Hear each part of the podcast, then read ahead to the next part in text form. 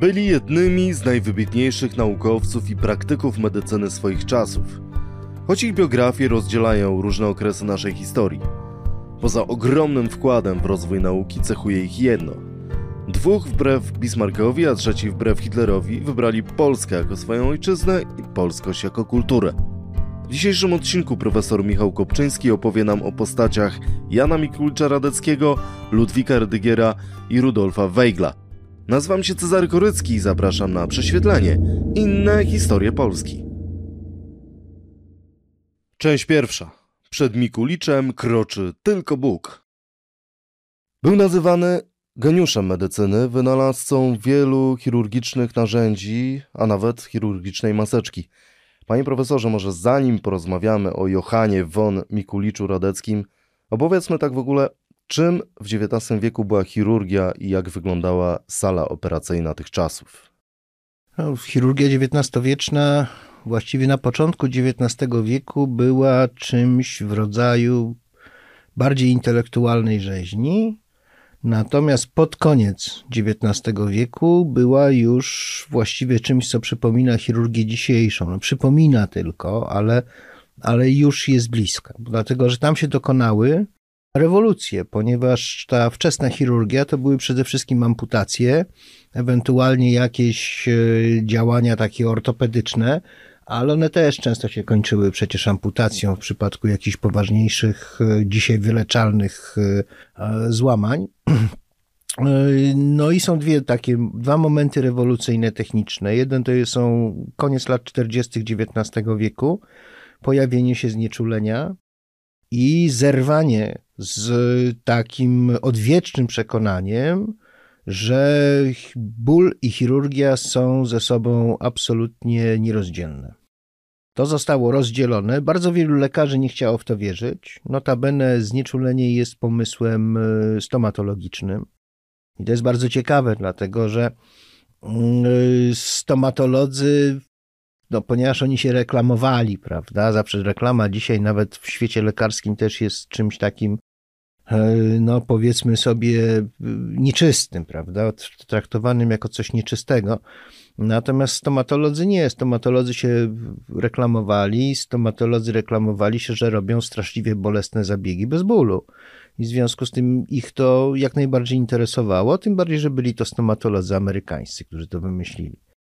W końcu lat 40. te techniki znieczulenia przenoszą się do Wielkiej Brytanii i generalnie do Europy. No i nagle okazuje się, że chirurgia to nie jest tylko obcinanie kończyn. Chirurgia to jest y, w ogóle, prawda, chirurgia, nie wiem, wewnętrzna, brzuszna i tak dalej, że można pacjenta uśpić, można parę godzin go tam reperować, rozcinając i on tego nie czuje. I tak umiera oczywiście, to znaczy większość umiera. Umiera dlatego, że jeszcze jesteśmy przed drugą rewolucją. Trzeba było 20 lat mniej więcej, ażeby to się rozpowszechniło, to pewnie i 30.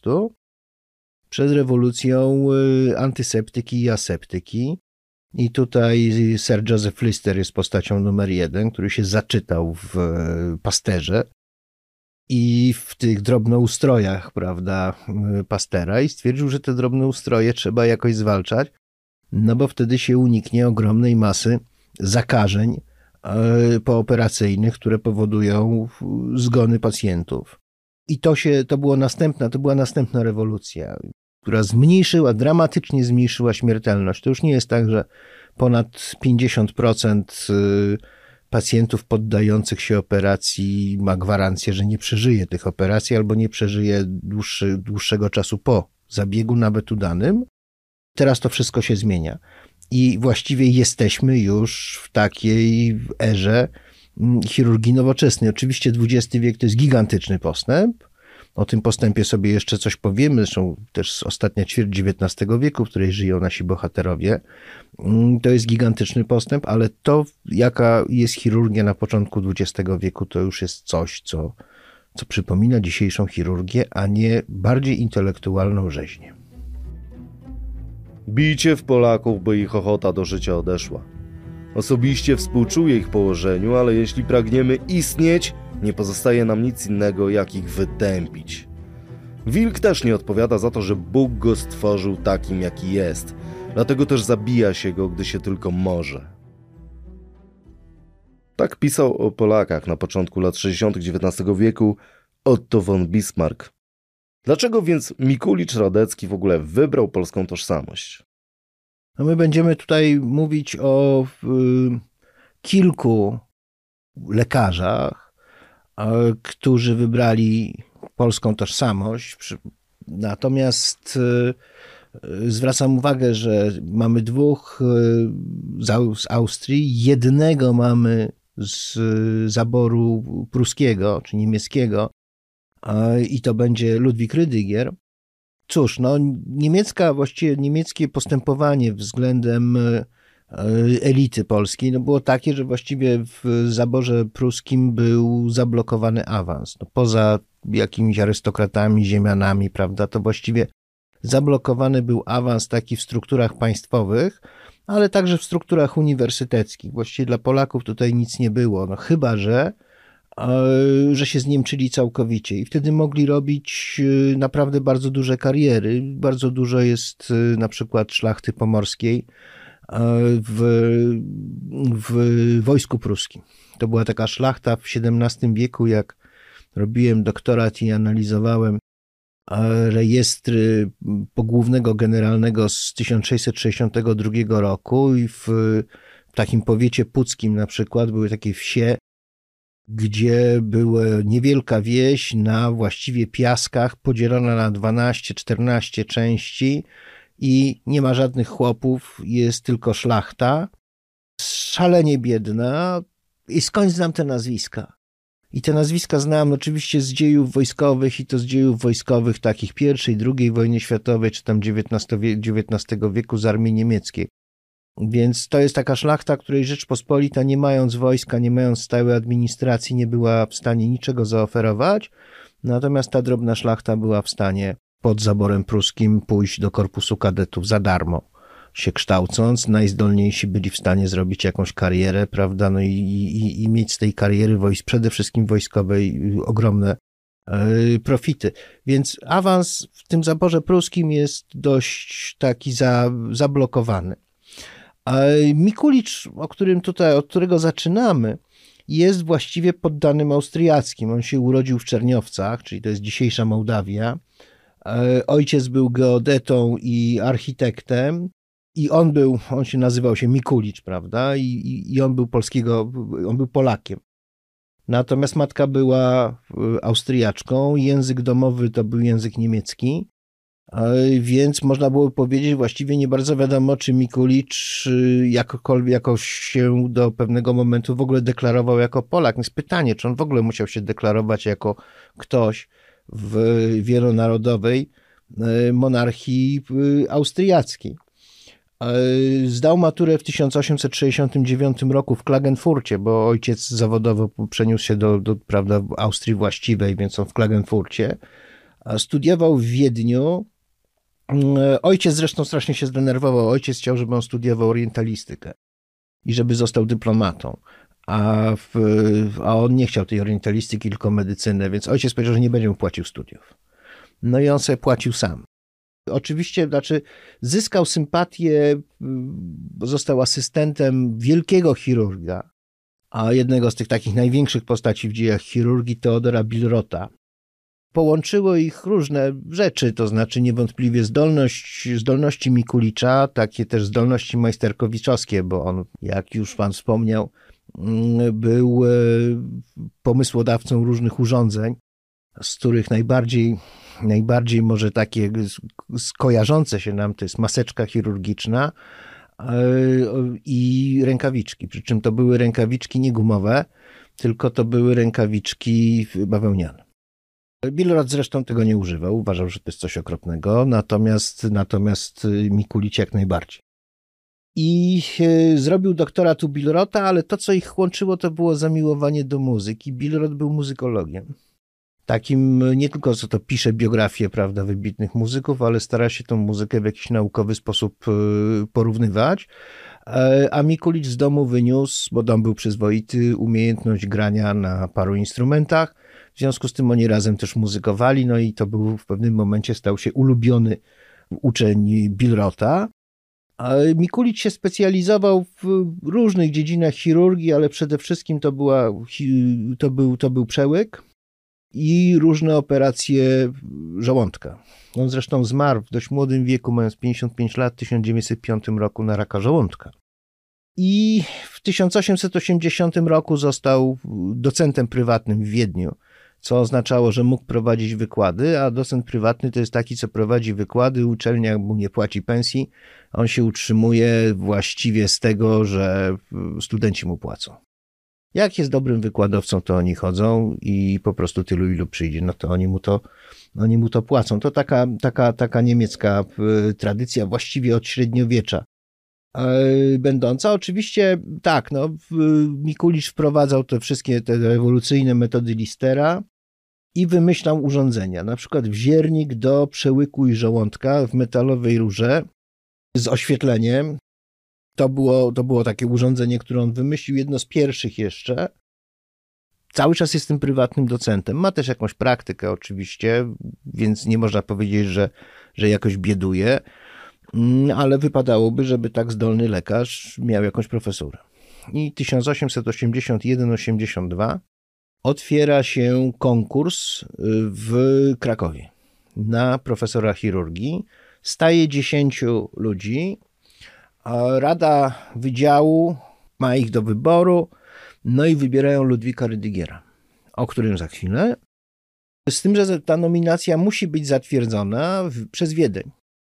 W Wiedniu ministerstwo mówi tak, że no, co prawda to już są Austro-Węgry, co prawda, już z Polakami właściwie się dogadujemy, jeśli chodzi o polonizację szkolnictwa i, i polonizację prawda, uniwersytetu, czyli, czyli polski język jako język wykładowy, ale dobrze by było, żeby jednak był jakiś taki nasz człowiek, prawda, profesorem. Nasz, czyli taki, co po niemiecku mówi, a to Mikulicz Radecki to jest właściwie tylko cały czas po niemiecku i z domu wyniósł ten niemiecki. No i oczywiście Bilot się jeszcze wstawił a był sławny i miał wejścia wielu wpływowych pacjentów. I ministerstwo przemogło, że Bilrot będzie, znaczy, że, że Bilrot ma rację i że Mikulicz zostanie profesorem. Mikulicz przypominał sobie język polski wtedy. Przypominał sobie i wykład inauguracyjny wygłosił czystą polszczyzną. Następnie publikował no, kilkadziesiąt prac różnych chirurgicznych w y, polskich czasopismach. Także nie można powiedzieć, że, że on był, y, prawda, że się nie zadeklarował. Zadeklarował się w pewnym momencie. Można sobie zadać pytanie tylko, czy to była jakaś deklaracja taka niesłychanie go wiążąca. Położył ogromne zasługi dla unowocześnienia kliniki chirurgicznej Uniwersytetu Jagiellońskiego. Naprawdę zrobił ją nowoczesną, metody Listera, prawda, i tak dalej, i tak dalej. I co prawda ogromne starania podejmował, bo jeździł do Austrii, jeździł po Niemczech, oglądał jak te kliniki chirurgiczne powinny wyglądać razem z architektem, który wygrał konkurs. No ale nie dostał pieniędzy.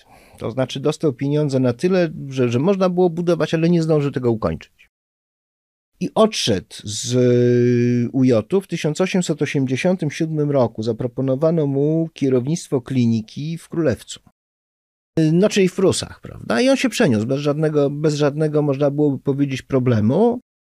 W tym wykładzie inauguracyjnym, który wygłosił po polsku, ku pewnemu zdumieniu tej Rady Wydziału, powiedział w ten sposób: Zarzucano mi, że nie znam języka polskiego, który przecież tak samo jak mową ojczystą dla mnie, jak i dla każdego z panów.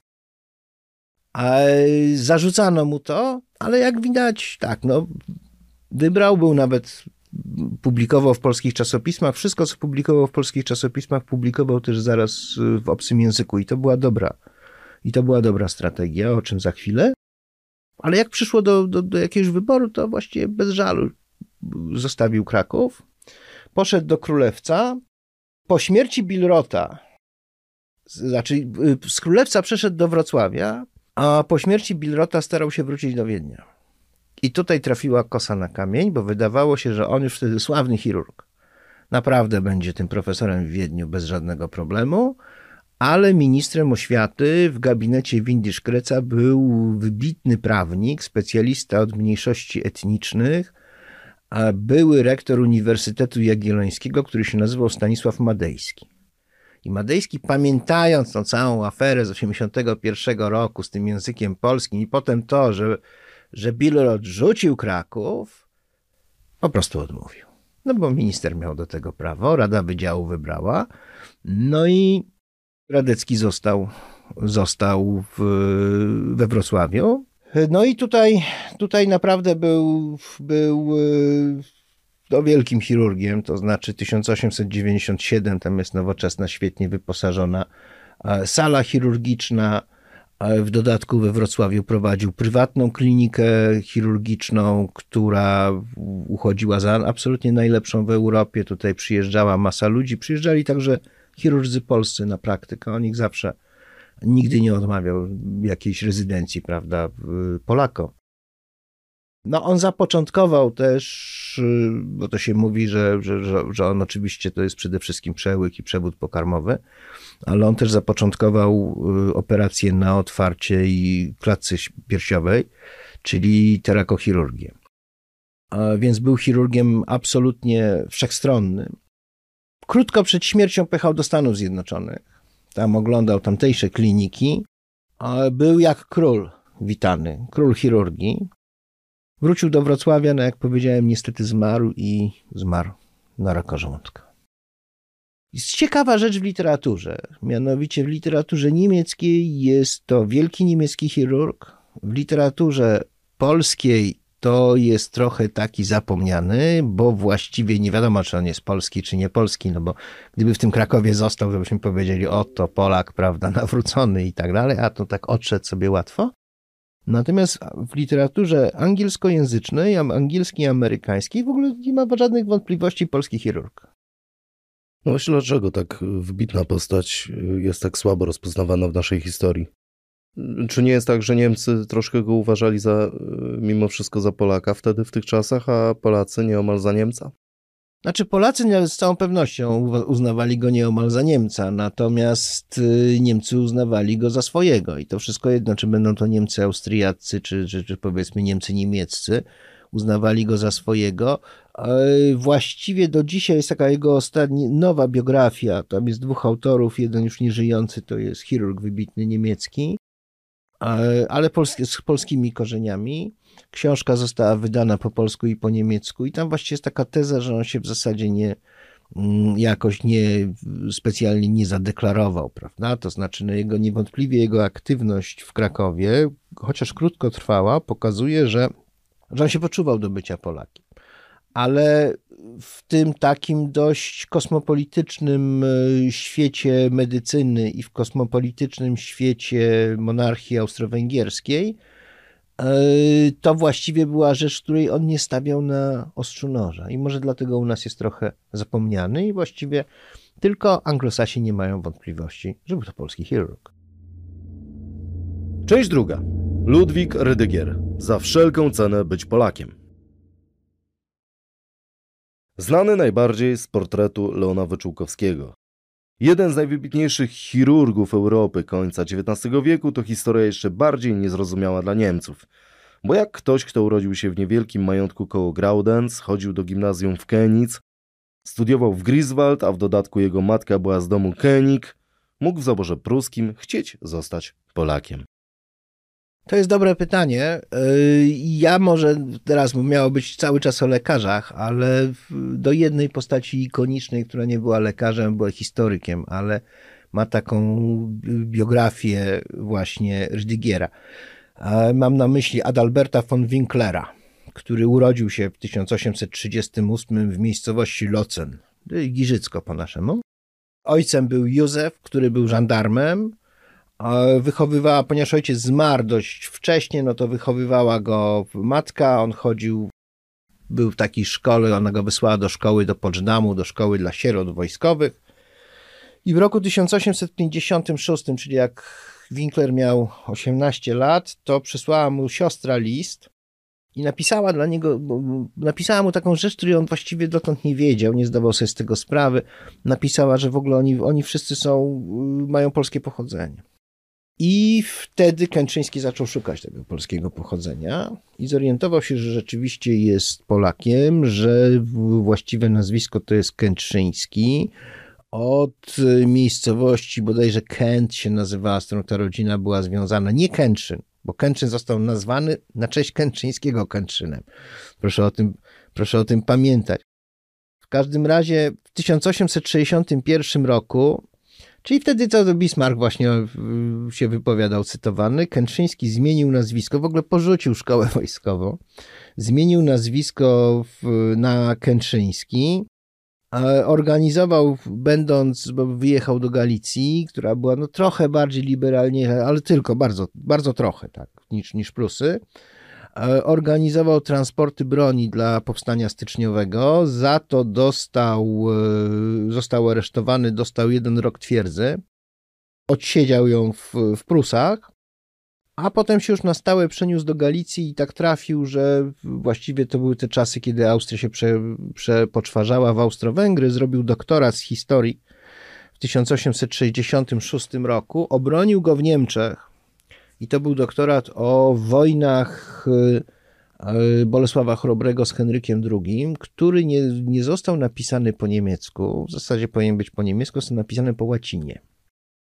No to oczywiście Rada Wydziału to przyjęła i to po łacinie, to po łacinie, prawda? I, i już. I w 1876 osiadł Kętrzyński w Lwowie, był, prawda, pracował dyrektorem mm, zakładu imienia Osolińskich w Lwowie, no wielkim, bardzo zasłużonym historykiem dla polskiej, dla polskiej mediewistyki, jednym z pierwszych takich historyków, uczonych, takich uczonych, prawda, historyków krytycznych, powiedziałbym takich nowoczesnych. Wracając do Ludwika Rydygiera, kto tego wspaniałego chirurga mówiąc w cudzysłowie oczywiście, zindoktrynował na polskość. No właśnie, on się już sam zindoktrynował w czasie studiów w Greifswaldzie. Tam studiował medycynę i zmienił pisownię nazwiska, bo on się pisał Riediger, R-I-E i D-I-E, prawda? Potem po niemiecku on zmienił na Rydiger, dwa razy, dwa razy Y E, zmienił to nielegalnie, podpisywał się w ten sposób, ładowano mu różne mandaty za to.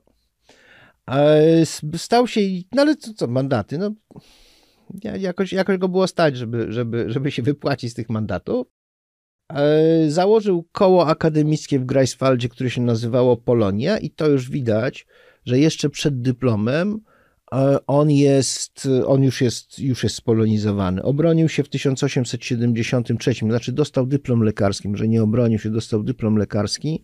Rok później e, obronił doktorat i pracował w różnych szpitalach, znaczy kariera akademicka była zamknięta jednak przed, przed nim, więc pracował w różnych szpitalach prowadzonych przez e, zakony. Pracował w Gdańsku i to właśnie takie żeńskie zakony. Dopiero w tysiąc, po trzech latach, w 1877 roku, jak zdał sobie sprawę, że w tych szpitalach, których tam, no, głównie to było położnictwo, że właściwie nie ma szans rozwoju, wrócił do Greifswaldu i dostał tam asystenturę. Habilitował się w 1878 w Jenie, po czym znowu nie mając, no, mając przed sobą taki los prywatnego docenta, postanowił wrócić do Chełmna czyli w rodzinne strony. Tutaj założył klinikę, która była okulistyczno-ginekologiczno-chirurgiczna. Tam było 25 łóżek, były takie sale dla rekonwalescentów, ogród. Bardzo dobrzy chirurdzy przychodzili, bo Rydiger był bardzo, bardzo znany i naprawdę polecany przez pacjentów, więc przychodzili też dobrzy tacy asystenci. Prowadził tą klinikę jeszcze jak był profesorem w Krakowie aż do 1887 roku. Proszę sobie wyobrazić, że on, tam obrót był rocznie 2000 pacjentów. Czyli to, była, to, to był szpital właściwie, taki, taki prywatny szpital Rydygiera, prawda? I naprawdę uchodzący za, za bardzo dobry. W 1881 jest już ta wspomniana przeze mnie, prawda, oferta krakowska na profesurę. Startuje Rydigier, Rada Wydziału chce Rydigiera, natomiast y, wygrywa, jak już wspomniałem, y, Mikulisz Radecki. I y, Rydigier wraca do, prawda, do Chełmna, ale kiedy Radecki rezygnuje i przechodzi do Królewca, Rydigier przychodzi do Krakowa. W 1887 roku zamyka tą swoją, czy właściwie sprzedaje tą klinikę w Chełmnie, zostaje profesorem w Krakowie, zmienia obywatelstwo od razu z y, pruskiego, na któremu ciążyło.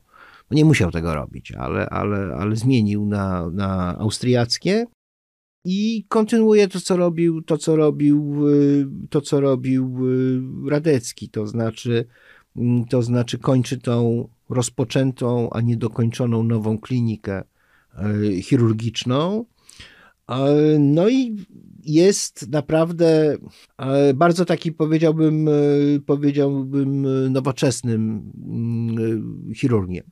Specjalizuje się przede wszystkim w e, chirurgii mm, przewodu pokarmowego. To jest, to jest jego specjalizacja. Są operacje Rydygiera, operacje żołądka, które noszą, noszą jego nazwisko. No i tu wspomniałem o, prawda, że jednak tak, no należy publikować w obcych językach. Rydigier publikował po polsku i jedna z tych jego operacji została wykonana jako zupełnie pierwsza na świecie. Nosi w, nazwę Rydigiera, a konkurentem był Billrod, sam wielki Billrod, który opublikował to po niemiecku. W 1897 roku e, Rydigier przeniósł się do Lwowa. Tutaj dostał profesurę, też w chirurgii wprowadził, był dziekanem, był rektorem w 1901 na, na 1902 rok. Wprowadził rentgena, który był świeżym odkryciem, wprowadził go do, mm, do, tej, do tej swojej kliniki. No i kiedy mm, tak, no jak wybuchła wojna, no to oczywiście był kierownikiem szpitala wojskowego, a kiedy Polska odzyskała niepodległość, został prawda, wstąpił do wojska jako generał porucznik, czyli no, generał dywizji.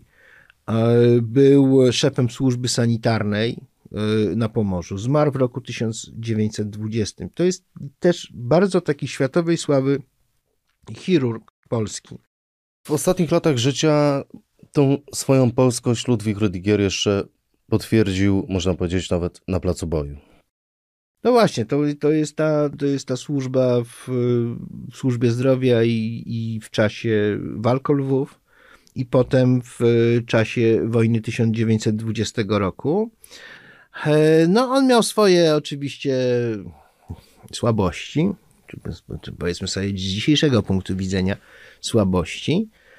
E, uważał, że kobiety w ogóle nie powinny być lekarzami. E, stop dziwolągom kobietą lekarką. To są, to są, to są jego słowa. No cóż, no każdy ma swoje dziwactwa. Jak już mówimy, że dziwactwa, no to był przecież przeciwko rękawiczkom, tym gumowym, bo wtedy zaczęły się też gumowe rękawiczki pojawiać, myślę po 1900 roku, bo to w Ameryce je opracowano w, wspólnie z firmą Goodyear. Eee, nie no, Rydigier nigdy żadnych tam gumowych rękawiczek. Nie wiem, czy on bawełnianych też używał, prawda? Czy jak każdy dobry chirurg stary, tradycyjny, po prostu gołymi rękami to robił. Oczywiście, oczywiście, prawda, odpowiednio zdezynfekowanymi. To, to już było w tych czasach, w tych czasach zupełnie, mm, zupełnie jasne. Obok tej chirurgii przewodu pokarmowego, no on robił też y, zabiegi takiej chirurgii plastycznej, ale nie takiej plastycznej komercyjnej, tylko takiej plastycznej, prawda, wywodzącej się z y, no, różnego rodzaju schorzeń, także, także wojennych, y, różnych, różnych przypadków. Chirurgię urologiczną, ale robi też ortopedię. Więc to jest taka wszechstronność, która, która właściwie dzisiaj, dzisiaj jest chyba nie do pomyślenia. Tak, tak mi się zdaje. Część trzecia. Rudolf Weigl, genialny karmiciel wszy. Za chwilę porozmawiamy o dramatycznej wręcz biografii profesora Rudolfa Weigla. Ale najpierw opowiedzmy o tym, czym w ogóle był tyfus. Troszkę zapomniana, straszna choroba zakaźna. O dzisiaj ona może nie jest zapomniana, jest definiowana jako rzadka jako rzadka, uleczalna. Co prawda piszą, że są szczepionki, ale one są właściwie komercyjnie niedostępne, dlatego że to się leczy y, antybiotykami.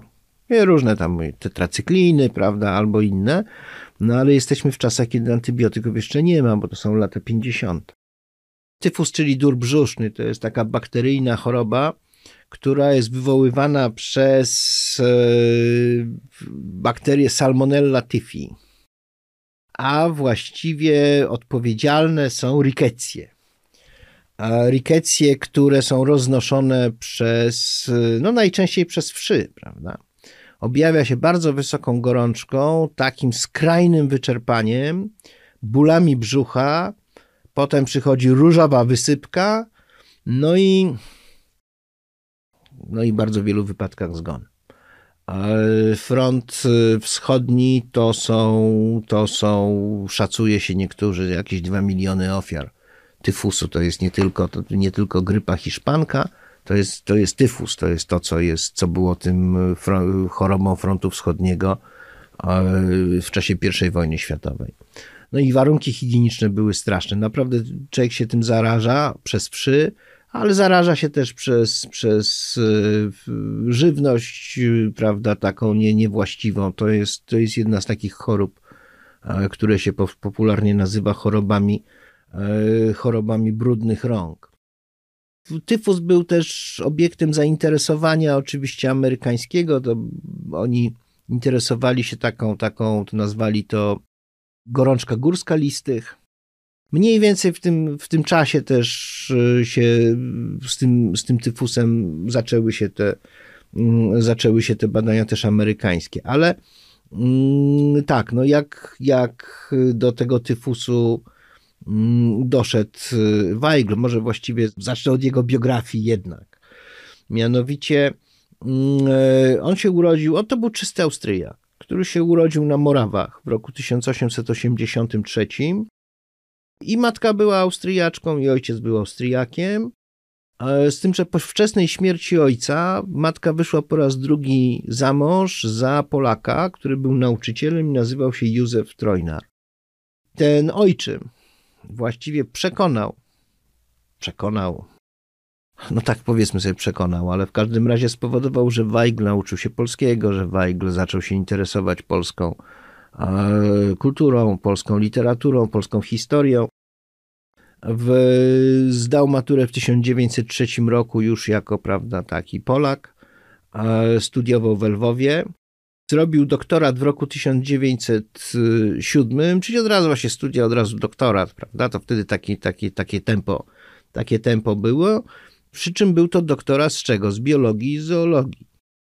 Został asystentem sławnego biologa polskiego Józefa Nussbauma Hilarowicza. Zresztą mm, Nussbaum Hilarowicz był, y, prawda, spolszczonym Żydem. W 1913 roku się habilitował i jego pola specjalności to była właśnie zoologia, anatomia porównawcza, histologia, czyli prawda, badanie, badanie organizmu komórek. W 1914 roku wybucha wojna i on jako lekarz, jako bakteriolog, on właściwie rok medycynę tylko studiował, ale jako bakteriolog zostaje skierowany do, mm, do służby zdrowia wojskowej austriackiej, jest y, lekarzem. W sąsiedztwie jest duży obóz jeniecki, no więc masa wszy, tyfus, I on wtedy zaczyna badania nad y, tyfusem. Z tych badań amerykańskich było wiadomo, że wektorem są wszy, czyli coś, prawda, coś, co, co, co roznoszą, coś, co roznoszą wszy. Weigl to coś znajduje.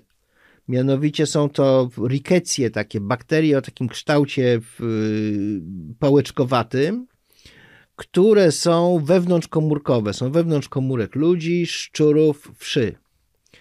I taka rikecja wydala jad w postaci odchodów, yy, znaczy, ta, przepraszam, ta rikecja się znajduje w odchodach wszy, wymiocinach, odchodach, no i yy, utrzymuje, jest groźna przez 2-3 tygodnie, więc przez 2-3 tygodnie wystarczy się nie myć, wystarczy mieć wszy, wystarczy się mocniej podrapać, a obecność wszy powoduje, no i taka rikecja się dostaje do krwi.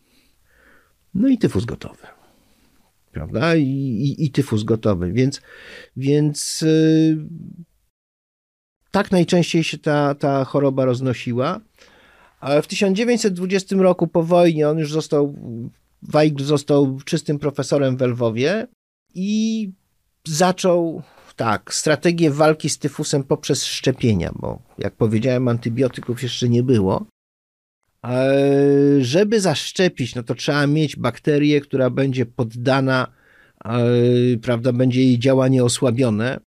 No i to trzeba podać, podać chorym. Pierwsze próbne szczepienia były przeprowadzone na hucułach, którzy żyli w bardzo takich ahigienicznych warunkach, byli bardzo narażeni na, na tyfus. No i one przynosiły dobre, e, dobre rezultaty. I potem po tych badaniach, jeśli chodzi o, o właśnie na, na hucułach, potem następne są już na świecie, w Chinach, w Afryce, gdzie tyfus był cały czas wielkim problemem. Problem, znaczy Problem z metodą Weigla polegał na tym, że ona była dość trudna do zastosowania przemysłowego, bo trzeba było najpierw wyhodować wszy. Jak w sposób kontrol, kontrolowany wyhodować wszy? No, bierze się na około 12 dni, a wszy w takiej specjalnej siateczce, bardzo gęstej, przyczepia się na przykład do nogi, żywego człowieka, to są wszy zdrowe, nie chore. I one piją krew. I to jest karmienie wszy.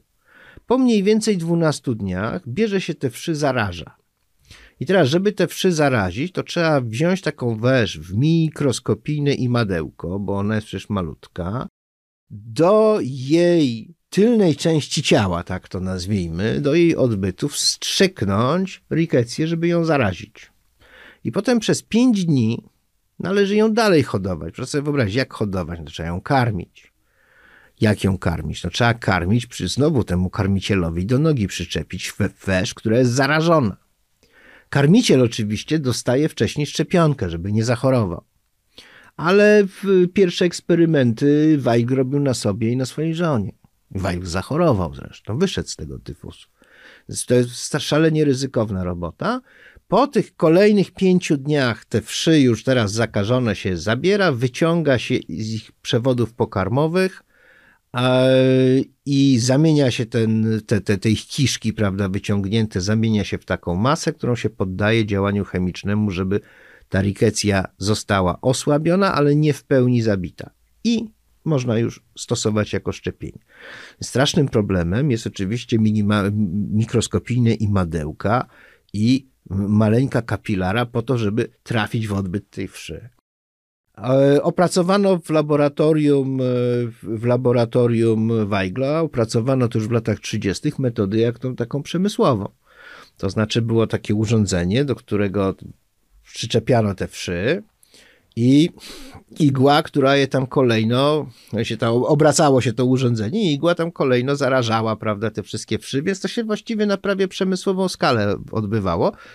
Ale powiedzmy sobie, jest to technika taka dość, dość y, skomplikowana, więc problem polega na tym, że zapotrzebowanie jest większe niż możliwości produkcyjne. Weigl był y, tak, no, dochodzimy do, do momentu wybuchu II wojny światowej. Najpierw wchodzą Sowieci. Sowieci wiedzą, co Weigl robi. Zostawiają go w spokoju, dlatego że uważają, że te, ta produkcja tej szczepionki jest czymś, co, jest, co, co, co może im się też przydać. W 1941 roku przychodzą Niemcy wiedzą, co Weigl robi, straszliwie się boją tyfusu. W związku z tym y, gotowi są na to się zgodzić, ale mu proponują tak, no przecież pan jest Austriakiem. Przecież pan jest właśnie Niemcem, prawda? Prawdziwym, austriackim Niemcem. I on odpowiada, wiedząc jak cenny jest przecież dla nich, odpowiada im w ten sposób, że narodowość wybiera się w życiu raz. Ja już wybrałem. Ale gestapo trzyma się od niego na dystans, bo on jest cenny. Weigl wykorzystuje to, zresztą wykorzystuje w ten sposób, że na przykład chroni bardzo wielu ludzi, którzy byli zagrożeni, jako że byli inteligentami albo byli Żydami. Chroni ich, czyniąc ich karmicielami. Bo jak są karmicielami, to ich się nie dotyka właściwie, a w ogóle Niemcy ich unikają, bo przecież się boją. Więc y, za to zresztą przyznano mu, ale bardzo późno, bo Weigl zmarł w 1957 roku, natomiast przyznano mu w 2003 nagrodę czy tytuł Sprawiedliwego wśród Narodów Świata.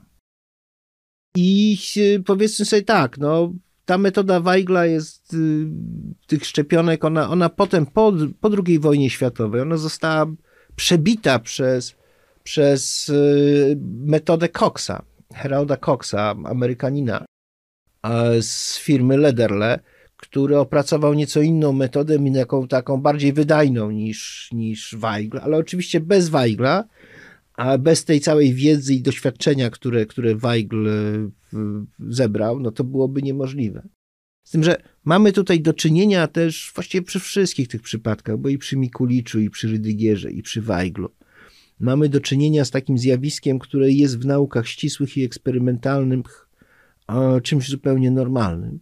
Mianowicie w swoim czasie, kiedy Weigl wymyślił tą, czy, czy prawda, odkrył tą, tą szczepionkę, ona była wielką, wielkim odkryciem, była wielkim Mm, prawda, to, to wielką rzeczą w tamtych czasach. Natomiast po 30 latach to już właściwie jest takie dość obojętne, no bo pojawia się, pojawiają się antybiotyki. Prawda? I te antybiotyki są skuteczne, skuteczne przeciwko, przeciwko tyfusowi, więc właściwie Weigl dożył do tego momentu, kiedy, kiedy ten obiekt jego całego życia właściwie, czyli ta szczepionka, że ona się stała po prostu niepotrzebna? Czy może mniej użyteczna? Ale tak wielu, yy, większość nawet, badaczy z tych nauk ścisłych tak po prostu ma. No, tak, po prostu, tak po prostu jest. Chciałbym jeszcze poruszyć bardzo ważny wątek związany z eksperymentami Niemców w czasie II wojny światowej. Otóż Henryk Mückter w czasie okupacji był zastępcą dyrektora krakowskiego Instytutu Badań nad tyfusem plamistym i wirusami, w których właśnie pracował. Rudolf Weigl. Henryk Mukter, znany ze słynnej afery talidomidu już w Republice Federalnej Niemiec, gdy afera farmaceutyczna została nazwana ostatnią zbrodnią nazistów, uniknął odpowiedzialności za to, co robił w czasie II wojny światowej, a w czasie II wojny światowej kierował eksperymentami na więźniach Buchenwaldu. Jak te eksperymenty miały się do prac w laboratorium e, Rudolfa Weigla? Nie, nie trzeba już było testować na więźniach obozów koncentracyjnych, bo to była metoda wypróbowana. A czy tutaj do Miktera trzeba, yy, trzeba wspomnieć i, i, do, do, tych, do tych badań, czy one się w ogóle do czegoś przydawały, prawda? W, yy, takie na więźniach Buchenwaldu, także badania fizjologiczne, te, które prowadzono w obozach koncentracyjnych. To ja porównam z jedną, z takim badaniem nad głodem, które w czasie wojny zostało przeprowadzone w Stanach Zjednoczonych. Wielki amerykański fizjolog Ansel Keys przeprowadził taki eksperyment w Minnesocie. Mianowicie mm, kilkudziesięciu ludzi, którzy, Amerykanów, którzy z różnych powodów, najczęściej religijnych, odmówiło służby wojskowej, a, a zgłosiło się na ochotnika, bo oni byli tam, jakieś roboty wykonywali, prawda, takie tam jakieś parki narodowe, jakieś melioracje i tym podobne. Natomiast y, kilkudziesięciu zgłosiło się do badań nad głodem. Chodziło o to, żeby najpierw ich odżywiać na poziomie 3000 kalorii, potem obniżyć rację do około 600-800 kalorii i oni normalnie funkcjonowali, ci co pracowali, to pracowali, prawda, tylko że dostawali takie właśnie minimalną ilość kalorii i po 3-4 miesiącach wracali do normalnej ścieżki. KIS i jego cały zespół codziennie robili im badania krwi, badania różne, prawda, ciśnienia i tak dalej. I to było badanie eksperymentalne. Tam niektórzy jak się wycofali z tego, prawda, bo nie wytrzymali i, i, i tak dalej. To jest taka nasza wiedza o chorobie głodowej, bardzo, bardzo taka powiedziałbym fizjologiczna, dobrze opracowana. I to jest nijak do nieporównywalne z obozami koncentracyjnymi. Bo tam są ludzie, którzy są po prostu od samym początku są wyczerpani. W związku z tym operuje się, działa się na ludziach, którzy nie są odżywieni, którzy są wyczerpani, no i skutki tego są powiedzmy sobie, no opłakane, prawda? Więc to jest bardziej sadyzm niż nauka. to, co, to, co, co Michter robi. On oczywiście miał masę, masę ludzi, których, których, y, których mógł, y, na których mógł przeprowadzać eksperymenty w zasadzie bezpłatnie. Wyrok norymberski w procesie lekarzy, nam większość ich powiesili. Wyrok norymberski stał się podstawą do współczesnych badań, które wymagają, od, żeby pacjenci, którzy są poddawani tym badaniom, żeby się na to godzili, żeby wiedzieli, w czym uczestniczą. Że uczestniczą w pewnych badaniach próbnych. To znaczy, nie można takim pacjentom powiedzieć, że dostał placebo, prawda? Albo że dostał lekarstwo, albo że dostał placebo. Tylko oni muszą wiedzieć, że w takim programie jakimś uczestniczą i muszą się na to zgodzić. Wiadomo, że nikt w obozach koncentracyjnych nikogo o to nie pyta. Co do, co do Miktera, to oczywiście on był takim naczelnym e, chemikiem w firmie farmacji Grünenthal w Niemczech. To była firma niemiecka, której Amerykanie zezwolili w zachodnich Niemczech. Zezwolili, mm, czy dali jej licencję na produkcję penicyliny w Niemczech, więc chemii Grünenthal zrobiło wielkie pieniądze na tej, na tej penicylinie. A w tamtych czasach wszystkie środki uspokajające były środkami opartymi na opiatach. W związku z tym e, no, mogło to prowadzić prawda, do uzależnienia, do stopniowego osłabienia działania tych środków uspokajających, wreszcie do, do śmierci. No, ile mamy przypadków gdzieś tam z lat 50., gdzie ktoś popełnia samobójstwo, e, łykając proszki nasenne. Dzisiaj to proszki nasenne nie zabijają, natomiast w tamtych czasach zabijały, prawda? I, i to Marilyn Monroe jako, jako przykład. W związku z tym różne firmy starały się bezpieczny środek uspokajający wymyśleć i wymyślili. To był talidomid, to właśnie Mikter za to badanie odpowiadał. Badanie było przeprowadzone na zasadzie takiej, że pracownicy firmy dawali swoim żonom, żonom, bo to nie chodzi o to, że kobiety są histeryczki, tylko chodzi o to, że tam jednym z efektów tego działania miało być powstrzymywanie objawów nudności, prawda, takich porannych nudności przy wczesnej ciąży. To, było, to był jeden z, jeden z tych y, efektów. Więc oni dostawali te pastylki, brali sami albo dawali żonom w ciąży. I efektem, efektem była ogromna ilość, znaczy ogromna, no, duża ilość, bo to jest, to, to idzie w dziesiątki tysięcy ofiar, dzieci, które urodziły się ze zniekształceniami, na przykład bez rąk, bez nóg, albo z dłońmi wystającymi bezpośrednio z, z barków, prawda, czy coś takiego. Więc e, w tym sensie to się mówi, że to jest ostatnia zbrodnia, ale e, kiedy ta sprawa wyszła na jaw, kiedy w 1961 roku to w Stanach Zjednoczonych federalna mm, ta, ta administracja żywności i leków nie dopuściła amerykańskiej wersji talidomidu do użytku, no to wyszło na jaw, że to właśnie istnieje bezpośredni związek między talidomidem a tymi zniekształceniami, ale także różnymi innymi takimi zaburzeniami ośrodkowego układu nerwowego. I w związku z tym mm, w związku z tym wprowadzono bardzo takie restrykcyjne zasady. To jest e, ustawa Kefauwera z 1961 roku w Ameryce obowiązująca, w Europie zresztą też podobne są, podobne są przepisy. Wróćmy do Rudolfa Weigla. Mm, mógł zostać pierwszym polskim laureatem Nagrody Nobla w dziedzinie fizjologii y, i medycyny choć wcześniej mógł zostać niemieckim laureatem Nagrody Nobla. Ile jest prawdy w tych historiach? W 22 roku on został zgłoszony, ale nie zwrócono na niego uwagi. Zresztą w 22 roku to y, świat medycyny był zelektryzowany czymś zupełnie innym, to znaczy insuliną. Natomiast y, w 36 już była nominacja E, ale nie dostał wtedy nagrody. W 1942 roku Niemcy chcieli go zgłosić, ale on się nie zgodził. Że z, z, nie, z niemieckich absolutnie nie, że to najwyżej po wojnie. To jest tak, w czasie wojny 8 milionów szczepień zastosowano, no więc, więc to byłyby potencjalne ofiary tego tyfusu, prawda? Te 8 milionów, natomiast to była zasługa niewątpliwie i w 1946 roku y, miał zostać zgłoszony do Nagrody Nobla, ale tutaj władze y, polskie nie poparły go. To znaczy nie były, nie, nie, prawda, nie mogły, się, nie mogły się sprzeciwić bo to są członkowie Komitetu Noblowskiego plus byli laureaci, którzy, którzy zgłaszają, natomiast, natomiast zupełnie nie wyraziły żadnego, żadnego poparcia. Myślę, że z tego powodu, że, że po prostu no, po prostu mu nie ufano. To znaczy, nie, dlaczego Niemcy go tak, prawda? W czasie wojny, nie wiem, tak, tak, go, tak go traktowali. A to się wydawało wtedy dość, dość e, podejrzane. Dlaczego tego niewątpliwego bohatera tak zaciekle zwalczały władze komunistyczne po wojnie? Znaczy, no, no, no oczywiście tak, no, dalej był, funkcjonował jako profesor, prawda, i, i, i, i jakby nie, nie był szykanowany w tym sensie, że, że nie wiem, odsunięto go od pracy czy coś takiego. E, no ale nie, nie był postacią, którą, którą reklamowano. I czy ja wiem, no gdyby był może zapisał się do PPR, to, to może by go reklamowano, ale, ale on też w tym kierunku nie, nie, nie poszedł. Prześwietlenie. Inne historie Polski. Podcast Muzeum Historii Polski.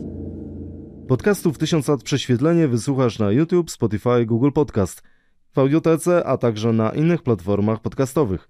Chcesz być na bieżąco? Subskrybuj kanał Muzeum Historii Polski.